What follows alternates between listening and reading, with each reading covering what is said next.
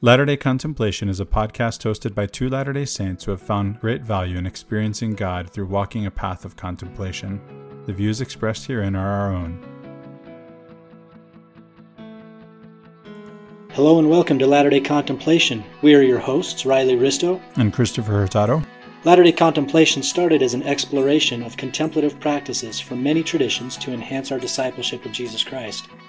We are by no means experts in the topics we discuss but what we have is an openness to questions, a hunger to discover truth wherever we can find it, and a desire to share in the transformative life of inner peace.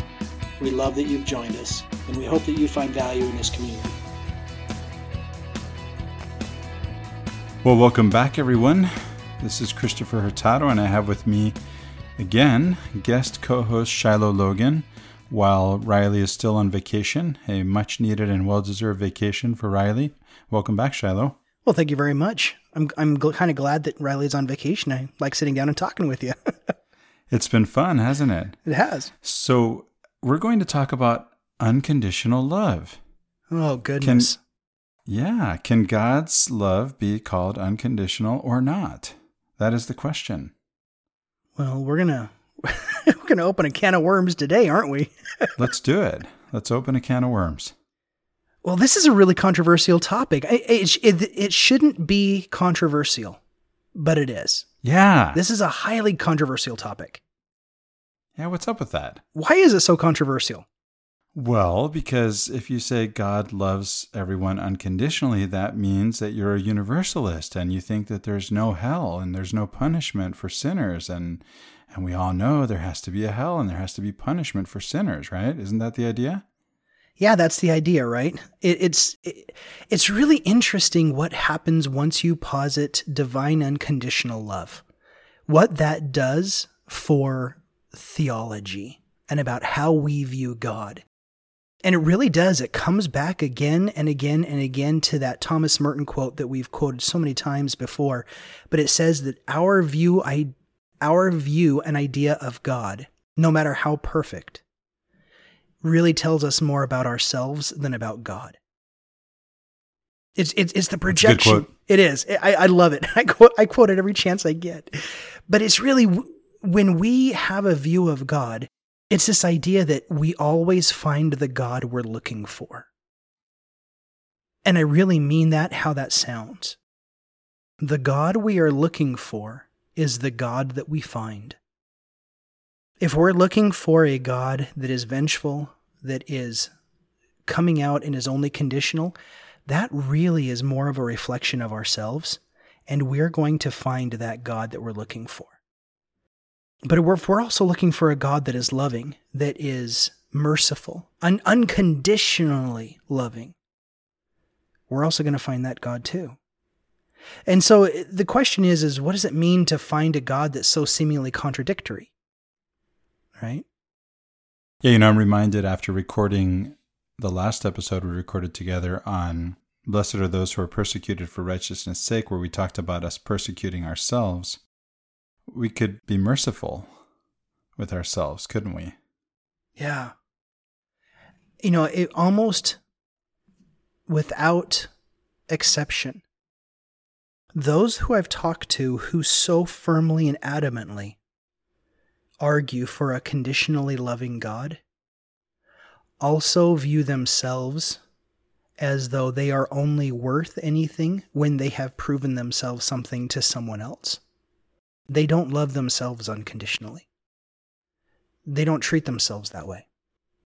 There's something there about themselves that they have to prove their worth to themselves. They have to prove that they are worthy of love to the world. And so that love or that worth rather is not intrinsic. Right. Right. And and we talked a little bit last week about how we project that false self into the world and then we kind of live into it.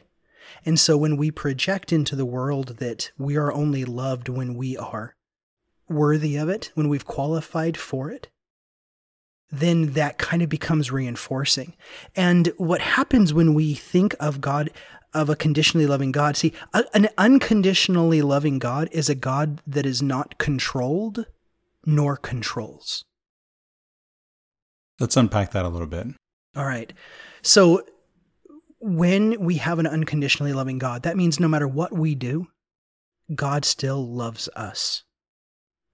And what that means is that no matter what I do, that does not affect what God is. Eh, that does not then inform God how God should treat me. Or who he is. It really is about who he is. Right. He is loving. Right. See, in, in church culture, we have this idea that if we sin, we drive the spirit away. Right. Right. Or God doesn't dwell in unholy temples. You know, this is something the scriptures talk about. And I don't have a problem that the scriptures say that, but the interpretation that we pull from it, I think has led us into some, into some not ideal fruit, as it were. Because when we talk in terms of like God does not dwell in unholy temples, in that way, we kind of have a control over God. I get to control whether or not God has, is here or isn't here. I, God actually responds to me. He reacts to me. In a sense, I can control who and what God does and who and what God loves by my actions. Right. So there's a control here. There's like an there's an implicit subconscious control here about having having control. And in our lives, whenever we don't have, whenever the more we seek for and defend a conditionally loving God, the more we reveal how out of control we actually feel in our own lives. Our emotional instability seeks to control the external world to equal how out of control we feel inside. So we've all had those moments and we've all felt periods of time in our lives when we do feel totally out of control. And it's in these moments that we scramble to secure something, anything, within our frame and context. And it's in those moments of feeling out of control, if we ask ourselves, did we really, truly feel loved? In the moments when we feel out of control in our lives, do we feel loved? You know, you and I, Christopher, have talked about this before. Uh, my wife came to me once and it floored me when she said, What in your life would you have done differently if you had always known, truly known, that you were always loved? I remember when you asked me that question, and you may have put it in these terms. I think you said, You asked me, What would you do if you knew? And the first thing that occurred to me in you asking me that question is in considering the question to answer it, I suddenly realized that I didn't know that, that I didn't, I, that I had not been acting as though that were true. And, and, and I also knew immediately that, wait, it is true and why am I not acting like it's true? And boy, could I come up with some answers. You know, the things I could do. Yeah, that was powerful. I remember that experience. That was really powerful. What was that like for you? I, went back and I started to analyze all of the traumatic experiences in my life, all of the choices that I made that led to, to bad fruit. And I realized going back to the beginning was I did not feel loved when I began to make those choices. Mm. All right. And so where love is absent, or, or should I say, where our concept or feeling love is absent, that is when control is manifest. Because once we feel out of control, it's because we don't feel we're not enveloped by the security and the the knowledge of God's love. The minute we try to control something, we're not feeling loved. And those that seek to control the world around them the most have not learned to truly sit with God and to feel God's love.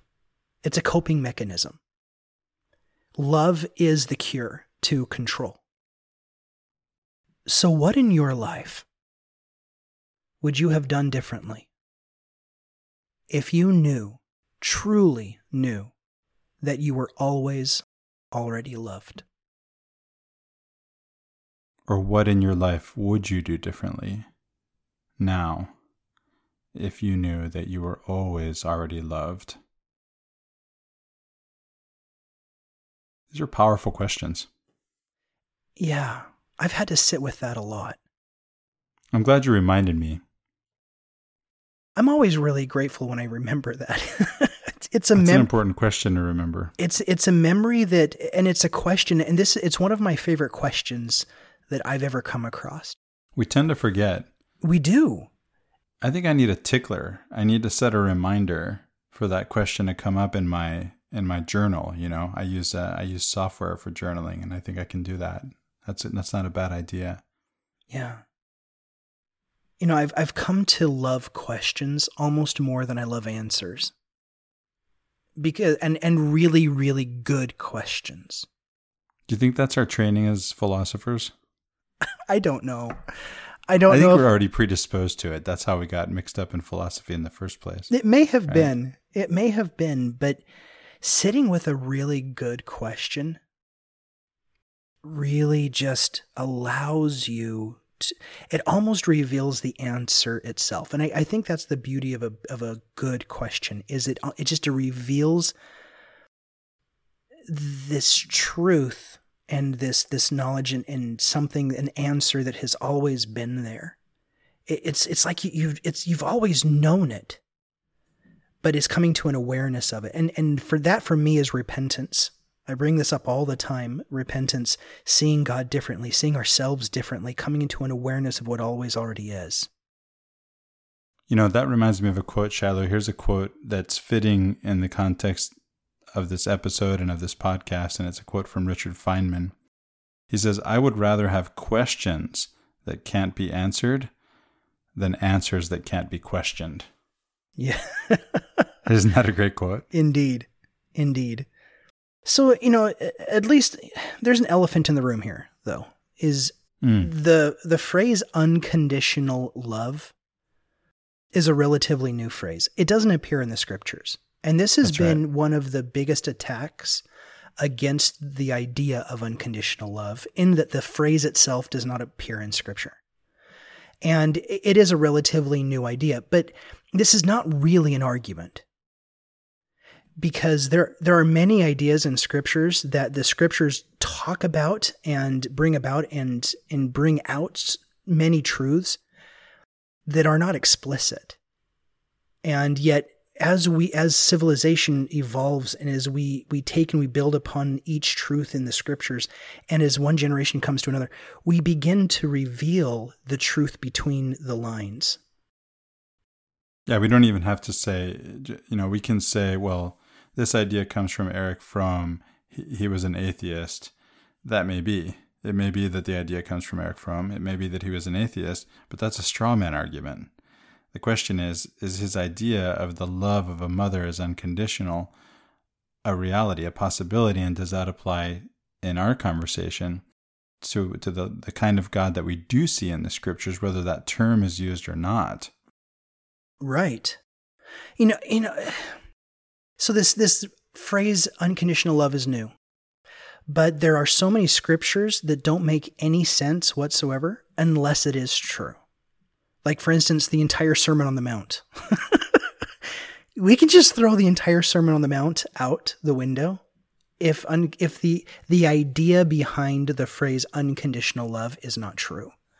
For instance, loving our enemies makes absolutely no sense without uncon- the idea of unconditional love Why is that? because there's no reason the our enemy has given us no condition to love them that's that's why we call them the, our enemy that's, Right. that's what that's the very foundation for why we perceive them as an enemy it was because we see nothing uh, that we connect to the very idea of enemy you know this goes back to our conversation last week with the beatitudes. The very idea of enemy shows that we have not emptied that we have projected an idea upon another person that they are in the category of enemy. And so love is the way that we purge and that we become poor in spirit and we empty out our projection of enemy onto the other. Love is the thing that overcomes the pride of labeling them enemy when they were never our enemy to begin with. Well, and you make a good point because in labeling someone else an enemy, we've just labeled our, ourselves an enemy, right? it's you're you're creating this distinction between you and the other and if they're an enemy to you then you're an enemy to them and so the real problem is enmity that's the only true enemy that we have to deal with and and it's you know that's the struggle we have is to realize that that enmity is our enemy Yeah. no man is our enemy So one of the things that comes up, especially in within the the latter day context in talking about unconditional love, is that there's a 2003 talk by by then Elder Nelson, but now President Nelson, that talks about divine love. And he specifically addresses and comes against unconditional love. In fact, he says, quote, Understanding that divine love and blessings are not truly unconditional can defend us against common fallacies such as these. Quote, Since God's love is unconditional, he will love me regardless. Or, quote, Since God is love, he will love me unconditionally regardless. These arguments are used by antichrists to woo people into deception. Nehor, for example, promoted himself by teaching falsehoods. He testified unto the people that all mankind should be saved at the last day, for the Lord had created all men, and in the end all men should have eternal life. Sadly, some of the people believed Nehor's fallacious and unconditional concepts. All right, so let, let's unfold this a little bit. Yeah let's see if we can figure out if we're modern day nehors here uh, promoting ourselves or what's going on here Right. And, and I think in if I were to sit down and actually talk, not that President Nelson would ever need or uh, there's no need for him to ever talk with me, but if I were to talk with him, based on so many other things that he's given, he's talked about, I think there's a lot of common ground here. So, for instance, in context, he's using unconditional love, and I think in a lot of ways we're we're equivocating on unconditional here. Oh, absolutely. That, that there really is a fallacy here, and it really is. It, it may not be. It may not have been on his radar, but the real fallacy here is an equivocation, isn't it? Between being saved in our sins, because the quotes that you gave, right, the quotes that you read from the talk, they say, regardless. And what does that? What does that regardless mean, right? That regardless of what I do, I will be loved means somehow that I'll be saved. This was the doctrine of Nehor, right? That you will be saved no matter what. This is the universalism. This is there is no hell. And obviously, there's a lot here to unpack. Right. And there is a lot here to unpack. So, just as a way of example, I, I think any parent, any any healthy parent who, who's there healthy healthy and emotional with their children, expl- expresses that unconditional love. No matter if my three year old doesn't listen to me or disobeys me, I don't suddenly hate them. I don't suddenly fall out of love with them. I don't suddenly be like, I don't love you anymore. Their obedience to me is not conditional upon anything. It, it, it's just they are my child and I love them. And anything that just doesn't pr- produce that needs to be addressed. Now, in the same thing is that there are certain behaviors in my home that we don't tolerate. You know, arguing, fighting, those are things that we, my wife and I, step in to actively address and to correct behaviors. But the fact is, is we step in to, to correct behaviors because we love our children. It's because we step, we love our children that we step in and we want them to be happy, healthy adults. And so, as they are children, we are teaching them how to be in a family and how to be people in a broader society and culture and how to deal with people and love people, even if they don't show that they have any reason to be loved. Love them anyway. Now, this doesn't mean so. So then, then Elder Nelson uses this concept of unconditional love as a springboard into unconditional love leads to just saving everybody in their sin. Now, we've talked about this a lot on on uh, you and I have talked about it. I think you and Riley have talked about it. Ben and I with Come Follow Me have talked about it. But it's this idea that hell is a space reserved for people who think they belong there. That we exist in our false self. The view of ourself that is the natural man. And beneath the the facade of the false self is the true self. the the thing that God created in his own image and said that it was good. That's our true self. That's who we really are. It's full of light and intelligence. And the facade that we put off, the thing that has identity to political parties and group identities and everything that pulls us away from unity and being one in Christ. And here's something that I think helps to identify the false self too uh, is it's that whatever it is that gets offended. Ooh. The truth the true self isn't offended. That's a good one. Yeah. So th- those things that cause us offense, Repentance then is really scraping away that false identity to let the true identity within us be revealed. Is for us to recognize who we always already are. That becoming, you know, in in our in our theology speak, we have this concept of becoming, and it's really kind of taken on a metaphysical value that we are one substance, that we're becoming another substance.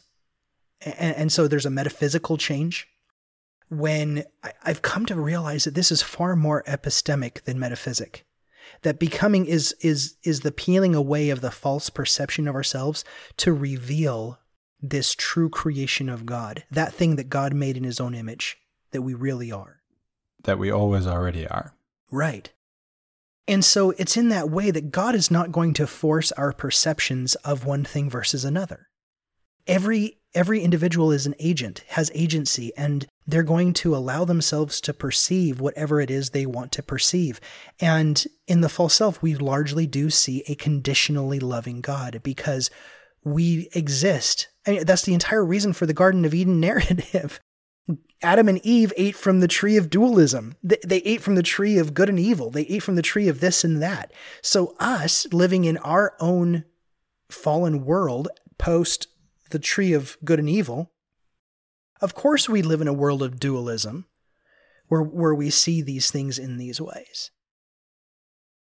But yet, when we start to strip away the false self and the false epistemic layers of this dualistic world, and we see that the reality really is one unified whole, it's not decompartmentalized into opposites.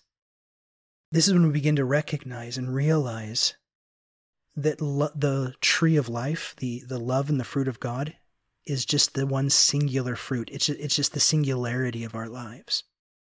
And so, in Mormon thought, we have this idea of the three degrees of glory. Right? This is one of those, those radical things that Joseph Smith reveals.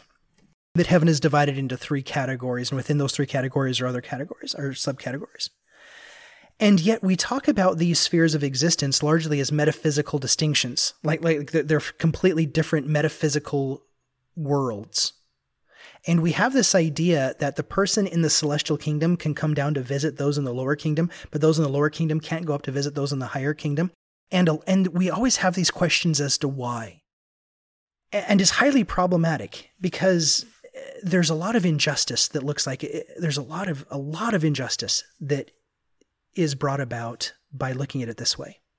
However, when when we kind of combined all of those three worlds into one world, so there's just one metaphysical reality, there's one place. And instead of three kingdoms metaphysically, in reality, there's three kingdoms of of perception, as it were. Epistemic kingdoms. We begin to realize that the beatitude person who's walked the beatitude path, who's emptied and who is who is now meek and belongs everywhere, suddenly the celestial person who is meek can go anywhere terrestrial celestial he can go to any person and sit with them in whatever they choose to be. That the person who has been there with the beatitude and has followed the beatitude path can be the peacemaker to the celestial can be a peacemaker to the terrestrial can be that peacemaker to the celestial. And so now this is an epistemic construct, not a metaphysical one. And so in this way, we look at unconditional love that I, I agree with Pres- what Elder Nelson is saying in that God's love is not going to simply force people's view to be celestial, but it's God's unconditional love that keeps trying to persuade. To persuade. Yeah. With love, which really is just a roundabout saying, a way of saying, loves. Yeah. God's God's love just loves. God's love just is. Love is as love does, we say. right. Right? You know, there's a lot of other quotes, and there's one one particular article that keeps on getting tossed around and shared whenever I've ever brought up um, unconditional love on social media. And it has a couple quotes from the general authorities, uh, previous general authorities from years ago. It has it has a quote from Brigham Young and from Lorenzo Snow and, and Joseph F. Smith. And and so I'll, I'll read the one from Joseph F. Smith first, but he says, This is how I look at the requirements which God has made upon his people collectively and individually. And I do believe that I have no claim upon God or upon my brethren for blessing, favor, confidence, or love, unless by my works I prove that I am worthy thereof, and I never expect to receive blessings that I do not merit. This is a very American meritocracy, you know, kind of a meritocracy way of viewing God. It's a very quid pro quo. And it's very much the way that uh, that evangelicals see Latter Day Saints, right? right. The idea that that we have, and you know, the shoe may fit. It, it may be that we see ourselves this way too. Uh, this idea that that we earn our salvation through our works, rather than God's grace produces the transformation in us that that then those works, those good works, come out of. Yes. They, they flow forth from freely from a transformed heart. And it's through grace that this happens. It's, it's through God's grace. It's grace all the way. It really is. It is. The works are, the works really are a, they're a sign, you know, they're, they're a witness of the grace, of the transformation that has taken place through the grace and through the power of God working in us unto salvation. Yeah, the, the transformative view of God is that God brings grace and mercy and compassion and love to the undeserving. And it's the fact that he gave it to the undeserving and let that swell within them, and the undeserving realizing they were undeserving then begin to act in the same grace and mercy and compassion and love for their fellow man. But one of the ideas that has been a very strong theme throughout a lot of Latter day discourse and a lot of Latter day belief, and it really does come from a lot of American Methodism and Calvinism and that introduction and that early influx into early church thought, is that grace is what happens after you've performed and that you've shown that you've, you you're worthy of it. You've you've done enough things to be able to qualify for it and then and then it's okay and then it's sufficient. But it's not sufficient until you've you've performed it. And this is just complete my own personal relationship with God and my own experience with the divine is that God came for me in grace when I did not deserve it, when I did not qualify for it, and I was actively working against it. Yeah.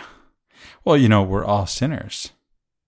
All of us. So if if we have to be somehow deserving of God's love, then none of us would qualify. No one could. Yeah. And so it really is a witness of God's love and his mercy that we see every single time and that's every time that we that we that we experience that love that divine love that's always there as long as we're paying attention. If we're not seeing it it's because we're not seeing it. And that's just a, it really is a demonstration a revelation of who and what God is which is mercy love. You know the arabic word for for love excuse me, the Arabic word for mercy is related to the Arabic word for womb. Going back, it reminds me of Erich Fromm's idea, right? The idea that that a mother's love is unconditional. I think he, he said that a father's love was conditional, but a, uh, the, the love of mother was unconditional. When you're enveloped in God's love, this is a womb like feeling, isn't it? I was going to ask you actually, what is your experience of God's love, Shiloh? You know, I would have ans- I I would have answered that question differently at different parts of my life. Earlier in my life, I, not knowing God's love, it would have been, it's this place of insecurity with not knowing if God is truly there, if God truly loves me. And so it is, I have to do all of these things in order to please God. And in doing, in doing those things, there's just, when you're doing good things, you have good, good responses most of the time, right? This is not always the case. I quickly learned later in my life that sometimes we start to come into a place where we can't check enough boxes in the gospel to feel God's peace. And it's in those those moments when the checklist and conditionally loving God failed. Then what? Then there was nothing. That was one of the that was one of the more darker times of my life mm. when realizing that I was checking all the boxes. I was doing all the things. I I deserved it. I qualified for it. That whole I the Lord God am bound when you do what I say, but if you do not what I say, you have no promise. I'm like I well, I said a lot of I said a lot of words to God. in those moments. I'm doing my part. You're not doing your part, God, I'm doing right? my part. You're not doing your part. And it wasn't even one of those it wasn't even one of those I, I was carrying, you know, the, that, that, footprints poem. It wasn't. It wasn't even. I was carrying you when you only saw one footprint. It wasn't even that. Mm. It was just recognizing that that way of thinking had had. I was transitioning. Just my own being, my own psychology, my own way of in coming and showing up to the world was transitioning. And it was really a moment, a metamorphosis for me when I just started to see the world differently. I'd had so many other life experiences where even though I had still kept on checking the boxes in my life, I was still saying my prayers, still reading my scripture, still going to church, still doing my, you know, I, I've always been kind of a difficult home teacher. I haven't always been really good at that. But these particular times in my lives, man, I, I had that box checked. I was doing everything I could. If there was something that I was missing, then God is an unreasonable God. Because in our lives unless we are like we have like a a, a checklist of like 100 things to do every single day and then and only then god's going to give us peace that's really not a very good god. I'm just be completely frank. If that's the kind of god that demands that you do these 100 things every single day because then he'll give you the little treat of reward at the end and like affirmation like okay good job. That's just that's not we're back into this transactional god that we talk about. Yeah. And as so opposed to the transformational one, the one that actually again transforms us through his love, through his mercy that works in us. Yeah. But it was it was through those times when finally kind of at my the end of my rope when I realized that nothing I was going to do was going to actually merit me anything. Because I was doing everything and no, there was no peace. There was no awe. There was no, there was, there really was nothing. And so it was like, is this it? I mean, is this it? All, all of these checks boxes, and this is, this is what I, this is what God has to show for it. I'm like, screw it. And it's like, I, I just, in your heart and in my heart, I was, I was like, I don't need any of it. And then it was in the places when I didn't I started to look back on my life in the times when I did feel God the most. And it was ironically in all the moments when I wasn't checking the boxes, when I wasn't actually doing the things.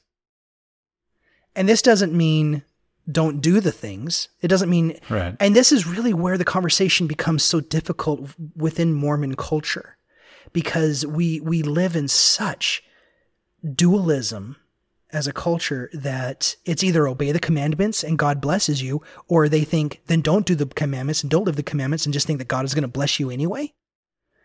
And that's the type of black and white dualistic thinking that most of the Mormon culture exists in. And that's really what the Elder Nelson talk was dealing with, right? Is this idea of you can't just not do the things and expect God's love, which again I think is an equivocation. I think what where we could we can say that maybe you wouldn't be saved, right? But that doesn't mean that you wouldn't be loved. and you wouldn't be you certainly wouldn't know that you were loved, right? You don't realize it's this is back to worth and worthiness, the the episode that you and, and Riley recorded. I can't remember what episode number that was. And the conversation with uh, the person on Facebook that confronted you with the idea that if you would what was it? If you would uh, rape someone, he would be already always worthy. Yeah. That's his question, right? And and you say yes, and and the answer is yes. You would be worthy of God's love. Now, you obviously wouldn't. You must not realize that because if you realize that, then that's the that's the power of transformation that I'm talking about. That would have you. You just wouldn't do that, right? Someone who who knows their love doesn't. Th- this is hurt that hurt people hurt people. You've heard that before, right? Oh yeah, hurt completely. people hurt people. And so if you're loved and you know it, then you're and you and you know you're worthy, you already are worthy. That's the metaphysical reality of being made in the image of God. In God's own image, in imago Dei, you're already always worthy. But if you don't realize it, if your epistemology isn't in alignment with the reality of your metaphysics, then well, yeah, that explains why. Why am I? Why do I keep saying you? That explains why I keep doing these things, right? Yeah. It's be, it's because I don't know who I am. Forgive them, Father, for they know not what they do. That's my problem is I don't know who I am. I don't truly know who I am. Who am I? I'm a child of God, made in his image, worthy, loved, blessed, in, enveloped in mercy, in, in, in the womb of mercy. That's the reality of my being. Now, what's the reality of my thinking? That's different, maybe. Now I've got to bring myself into alignment with reality and experience and allow myself to experience that love. And I don't have to do anything, right? I don't have to check off all the boxes. Of course, I'm going to do the things. God's love is going to transform me such that out of my transformed heart naturally flow these good works. But it's not the works. You I mean you you checked off all the boxes you said, right? You did all the works and you didn't get the love, right? You didn't get the God didn't hold up his end of the deal, so to speak, in this transactional God idea, right? Yeah. Yeah, and, and, and that's really where it begins to break for a lot of people. You know, and, and you and I have talked about this privately, and I think we even recorded on this before, is so many of these ideas of God are good until they're not. Sure. There's uh, there's a it's it's great to to think, you know what? I'm not I'm not being who I need to be. Right? So and and I've just said that well you are actually who you because you are who you are. You're in the image of God. You're his son, you're his daughter. Right? But you think to myself to yourself, I'm not being who I need to be and you want to be better. And so you do these works, but you know, that's maybe that can maybe get you going, but it only gets you so far. It's not really how things work. Yeah. You know, going back to the the general authorities and what they've said about uh, unconditional love. You know, from from the article that uh, I was reading from, I'm I'm not going to tell anybody what the article is. They can go look for it. And they can they find it. Well, find and and to clarify too, you know, these are some, and I know why you're pulling from the article. You said right that this is one that's quoted from by those who argue against God's unconditional love. There are plenty of general authorities expressing again, maybe not in so many words any more than the scriptures do, the, the idea of God's unconditional love. But the idea itself is there. Even in President Nelson himself. Of course it is. It always is. And every once in a while you get these these talks, these quotes that just get it wrong. And I think we can say they get it wrong because it's in the context of all the other quotes and in in the context of well as you said we'd have to throw out the sermon on the mount the context of what is the core central teaching of christ. Yeah. and and and in who and who and what he is and what he did for us in his atonement and his atone in his atoning sacrifice. We'd have to throw all that out. Why is he doing these things? Why is he teaching these things? Yeah. You know, one thing I, I really do love about these the the general authorities that they're they're on the page that I'm talking about that speak against unconditional love, they they always frame it in terms of their own opinion. Like the Joseph F. Smith quote that I just I just read from, he says, "This is how I look at it." Right. And there's another quote from Lorenzo Snow where he says, "I think this." Mm. And so that really does show that they personally themselves are, are struggling with this particular way of viewing things. And of course, if God is an unconditionally loving, merciful God, guess what God is doing for Lorenzo Snow and Joseph F. Smith? He's right. Yeah. He's right there sitting with them. He's like, Let's let that just sink in a minute, right? Because we've been saying this is an epistemic problem, right? So, what does the quote say? This is how I see it. This is what I think. Yeah, These are epistemic terms. yeah, They're not metaphysical terms. It's not about how things are, it's about how things are perceived by the by the one who's doing the perceiving. right. And so when we go back to Elder Nelson's talk, what he's really getting at is that God is not going to save man in his sin. He's not going to save man in the sin where they perceive one thing and God's going to force them to perceive another. That God's love is going to then just overcome and force them because that's the only thing, that's the only option. When it's an epistemic reality, it's not like God's going to take because if it was a metaphysical distinction like we talked about before then god can like pick this person up and put them from one state that they are into another state right? And god doesn't do and and and we can say god doesn't want to do that because we as a church say well because they would be uncomfortable. Well why would they be uncomfortable? Because they perceive that Well, and what about agency? If we take agency seriously, this takes us all the way back to the beginning of the conversation, right? Then uh, then that can't be either. right because it's not how we it's not how we see ourselves that's our choice believing is a choice that's something powerful that i've that i've been thinking about lately you know the idea that believing is a choice and so it's our choice. It's up to us. It's within our agency whether we choose to believe or whether we choose not to believe. And so we are taught who we are. Our, our religion teaches us that. We can choose to believe it or not. We can believe Christ when he says who he is and, and what his relationship to us is and what his love for us is and God's love for us or not. And God's not and God's going to respect that choice. And he's going to continue to love us and continue to if we could think of this, you know, as, as the Sufis actually do in terms of God as as the beloved, right?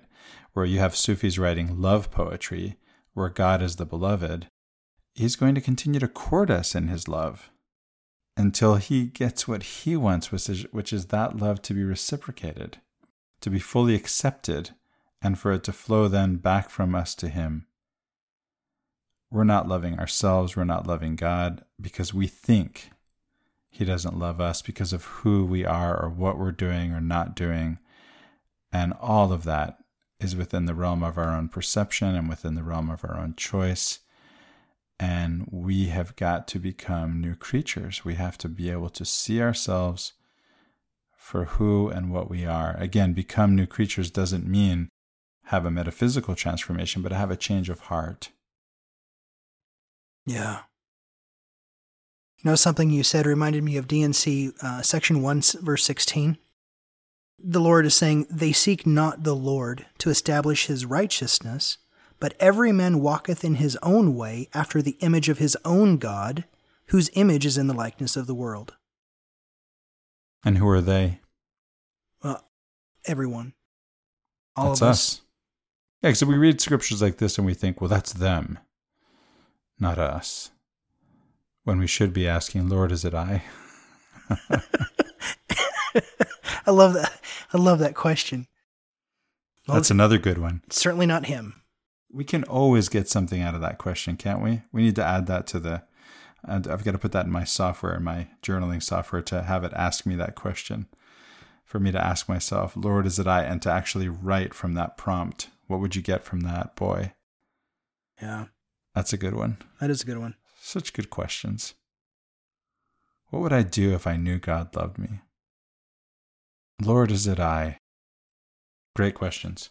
You know, if you get on, it's no longer LDS.org. Now it's churchofjesuschrist.org. But if you do type in LDS.org, it does transfer you. I still do that too. I do. It's faster. it's faster. Even though, you know, I think if we would just type it uh, a couple of ways in the new way, you as long as you're your uh, your browser, you don't have to do any extra work, but type ch, right? Right. Yeah, yeah, I know it populate it. But it's if force you, of habit. but if you get in, if you get on there and if you type unconditional love, Okay. you're going to find a bunch of resources. You're going to have M. Russell Ballard's talk comes up where he talks about unconditional love. Elder Stevenson has a has a talk of unconditional love. They're not talking specifically about it, but they quote they actually say unconditional love. In fact, there's President Oaks, as legalistic as he is, says the ability to help or to correct followers on the relationship established by is established by unconditional love. I mean, you would think if anybody would try to make a, a logical case against unconditional love, it might be Oaks, right? In, in some sort of legalistic, logical way of thinking. If there was going to be a Um, legal, yeah, a legal, logical way of being able to completely come against unconditional love, it would be President Oaks. But his statement, the ability to help or to correct, follows on the relationship established by unconditional love. Unless there is unconditional love, there is no ability truly, in a Christ like manner, to help or to correct. What's your sense, Shiloh? Because we, we talk about this question that we can ask when we record the Come Follow Me podcast. You know, when I've guest co hosted with you, you and Ben have asked the question. Ben is the one who really brought it up, right? What is the question that brought about this revelation? What is, and as philosophers, we know that anyone, any philosopher puts pen to paper, there's a question, there's an issue that's being addressed, right? Why do you think President Nelson, then Elder Nelson, wrote this talk? What do you think he's really getting at? I think he's getting at the idea that because he talks about Nehor, right? And Right. I, I think the general authorities are in a very impossible situation. Um, Wait, are they in a double bind? a double bind. That's our, yeah, that's our whole life, isn't it? From from from Adam and Eve in the garden uh, until now, right? It's, Right. It's all these double binds, and especially in family, right? The idea of now we want you to to be yourself, but make sure you stay within these bounds, right? We have these rules. yeah. and then it's there you are in the double bind. I mean, in there's a there's a talk that he gives in April 1985 where he talks about unconditional love in a positive way. He's telling a story and he and he's talking about this this woman. He says she has served as an officer in school, but most significant is her guileless spirit and her unconditional love. Well, no, that's hers, not God's, right? Right, but we're still talking about it as a virtue, right? Right, If, if we're ta- yes. if we're going to take his So she has unconditional love, but God doesn't, right? Right. And so if we're going to take his later talk against God's unconditional love, he's obviously equivocating here. And and so this is a this is a a thing we need to unpack because he's getting very much at this concept of saying if God just loved us and let us do anything. And if God just loved us and and and didn't help us anywhere. If God loved us and it just and and whatever was was. Um that's not how I raise my that's not how I raise my children. I, I teach my children what will bring them happiness and what won't bring them happiness. I don't feed them a beer at night, right? I don't just like, hey, it doesn't really matter what you do. Here's a beer. I don't I don't go out and I'm like, hey, this is how you do drugs. This is the, like the I don't get them into drugs. Um, I, I teach my children morals. I teach them principles. You know that whole Joseph Smith. You teach them correct principles and you let them govern themselves. But the whole thing there is that do we love them and simply let them do whatever they want? Do, does God's love let us stay in our false self? No, God so loved the world that he gave his only begotten Son to show us the path of the Christ that overcomes our perception of enemy, that, that truly shows unconditional love, but it's the, the, the, the path of the Christ. Right? And Yeah. and that's and that's not what his talk is getting at. Um, uh, his talk against unconditional love. His talk is is trying to show us that God's love, the divine love that he calls divine love, he's he's, trying to, to to really hard to make this distinction that his divine love is trying to save his children. And in our case, it, it's that epistemic problem of our choosing to see what we truly always are versus the false self. God does not, God loves us more than to let us stay in the false self. God does not recognize the false self. God would not love us if he recognized the false self and gave any legitimacy to it. You know, I've had my dark nights of the soul too, Shiloh. And I think maybe I might even, I might even be harder on myself than your idea of God. My idea of God may be harder on me than your idea of God. Because I tell you, either in my experience, without going in any kind of order, you know, just I, I've had the experience of and and you've mentioned this too, right? That there's there's just no way that I deserve this love that I feel. This love that is clear, that is present, that is mine, that is God's love for me. And so for me, it's either been that or I, I didn't even have the experience of, okay, I've, I've done all the things and now where's the love, right? It, it was either that or it's, it, it's either that, that love that is unconditional, that it's present, or I'm just completely shut off to it because I have, I'm persecuting myself, right? As going back to last week's episode. And I'm just completely closed off to it. And again, that's epistemological. The love is there.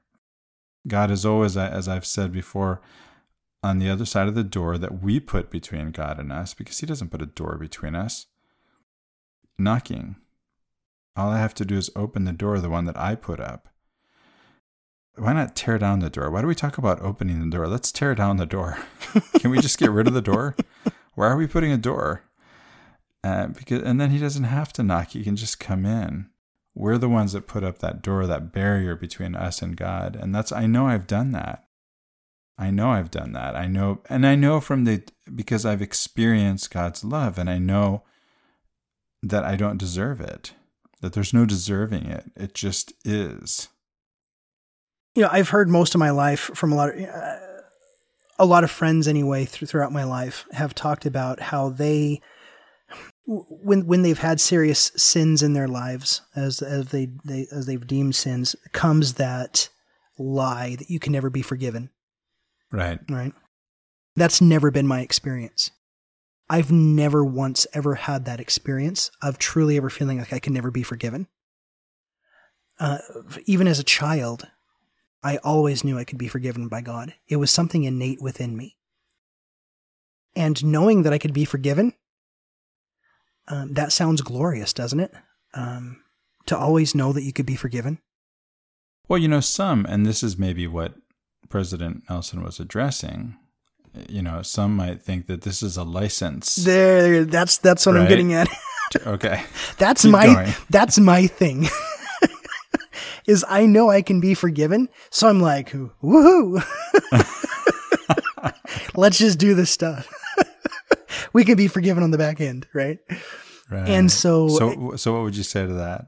Well, I think that's when I was talking about they're in an impossible situation. I, I, I think that has something to do with it, right? Because if if you come out with a message of saying God is God is just unconditional, He loves you regardless of whatever you do, then there comes this this way that those who are struggling, who really need to be kind of their feet need to be held to the fire, because in their lives, you know, there's just things going on in their lives now, I know you don't mean they need to pay penance. No, no, no, no, no.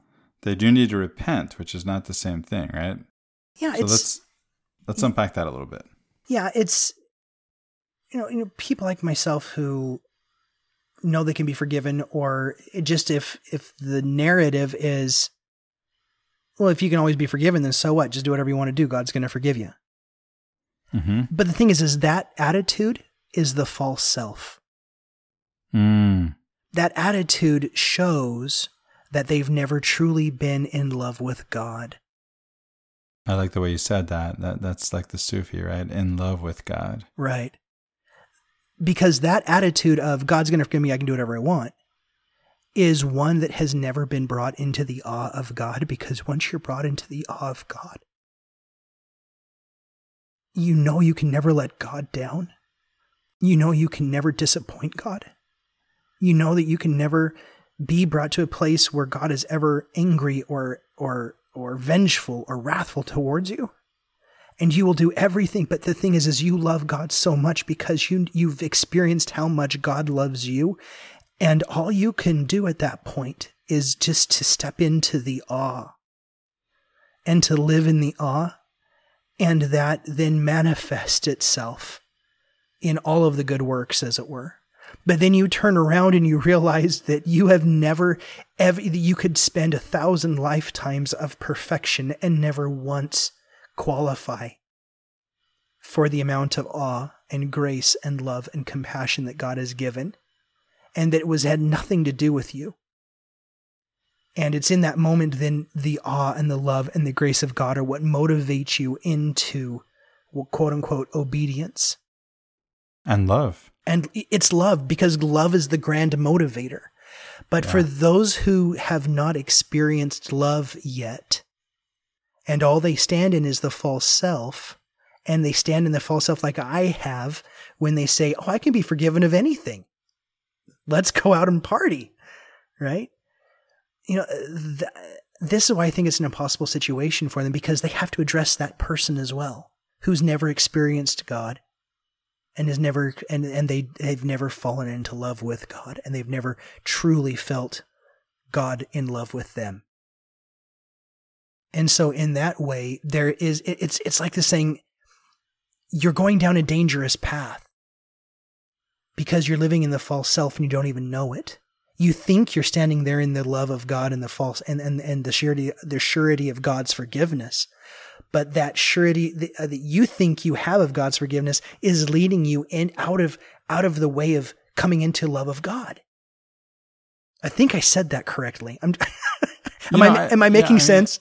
of course, yeah. You know, I can think of again back to my mother and and her and you know if if you think about your mother's love. When I think about my own mother, I, of course I knew she loved me unconditionally. Of course she would forgive me, and and I probably not probably I know I did things that that were wrong that I knew I was doing wrong because I knew she would forgive me in the end. And you just want to get away with your with whatever you want to get away with right? I wanted to get away with it. And and then there comes that moment when you realize that's not the way that you treat someone you love you you love her because she loves you. And you just can't and you, you can think of your your wife too right? Of course your wife loves you. Of course she's going to forgive you. Does that mean you're going to now go and intentionally hurt her because she'll forgive you? No of course not. You love her.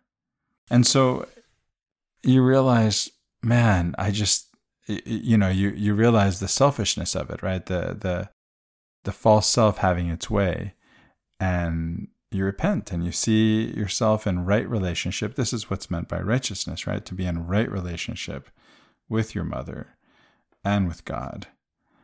And you just want to you want to bring things back into the right relationship. And so you repent. You you you see things in the way that they really are. And and you stop doing these things, right? That, that would that would disappoint your mother, that would hurt her. That I, I mean, I know I did, and and of course you you make the same mistake again, and your mother still loves you, and God loves you the same way. And how how lucky are we to have that love, that love that, as you've pointed out, there is just no way that we can earn, and that is freely given by our mothers, by our spouses, by our by God our Creator, who's full of mercy and compassion and love toward us. What a blessing. What joy. Yeah. What awe it really is to think about that, isn't it? It really is. Boy, I miss my mom. You know, I think our mother's love teaches us about God's love, doesn't it? Maybe Erich Fromm was onto something whether he was whether he was an atheist or not, whether the Bible says anything about quote unquote unconditional love or not. Maybe he was onto something. I think so.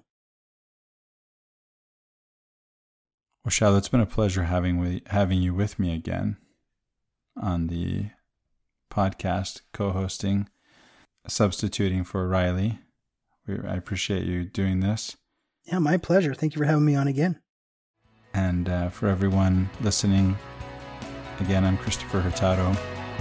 I'm Shiloh Logan. Thank you and have a great week.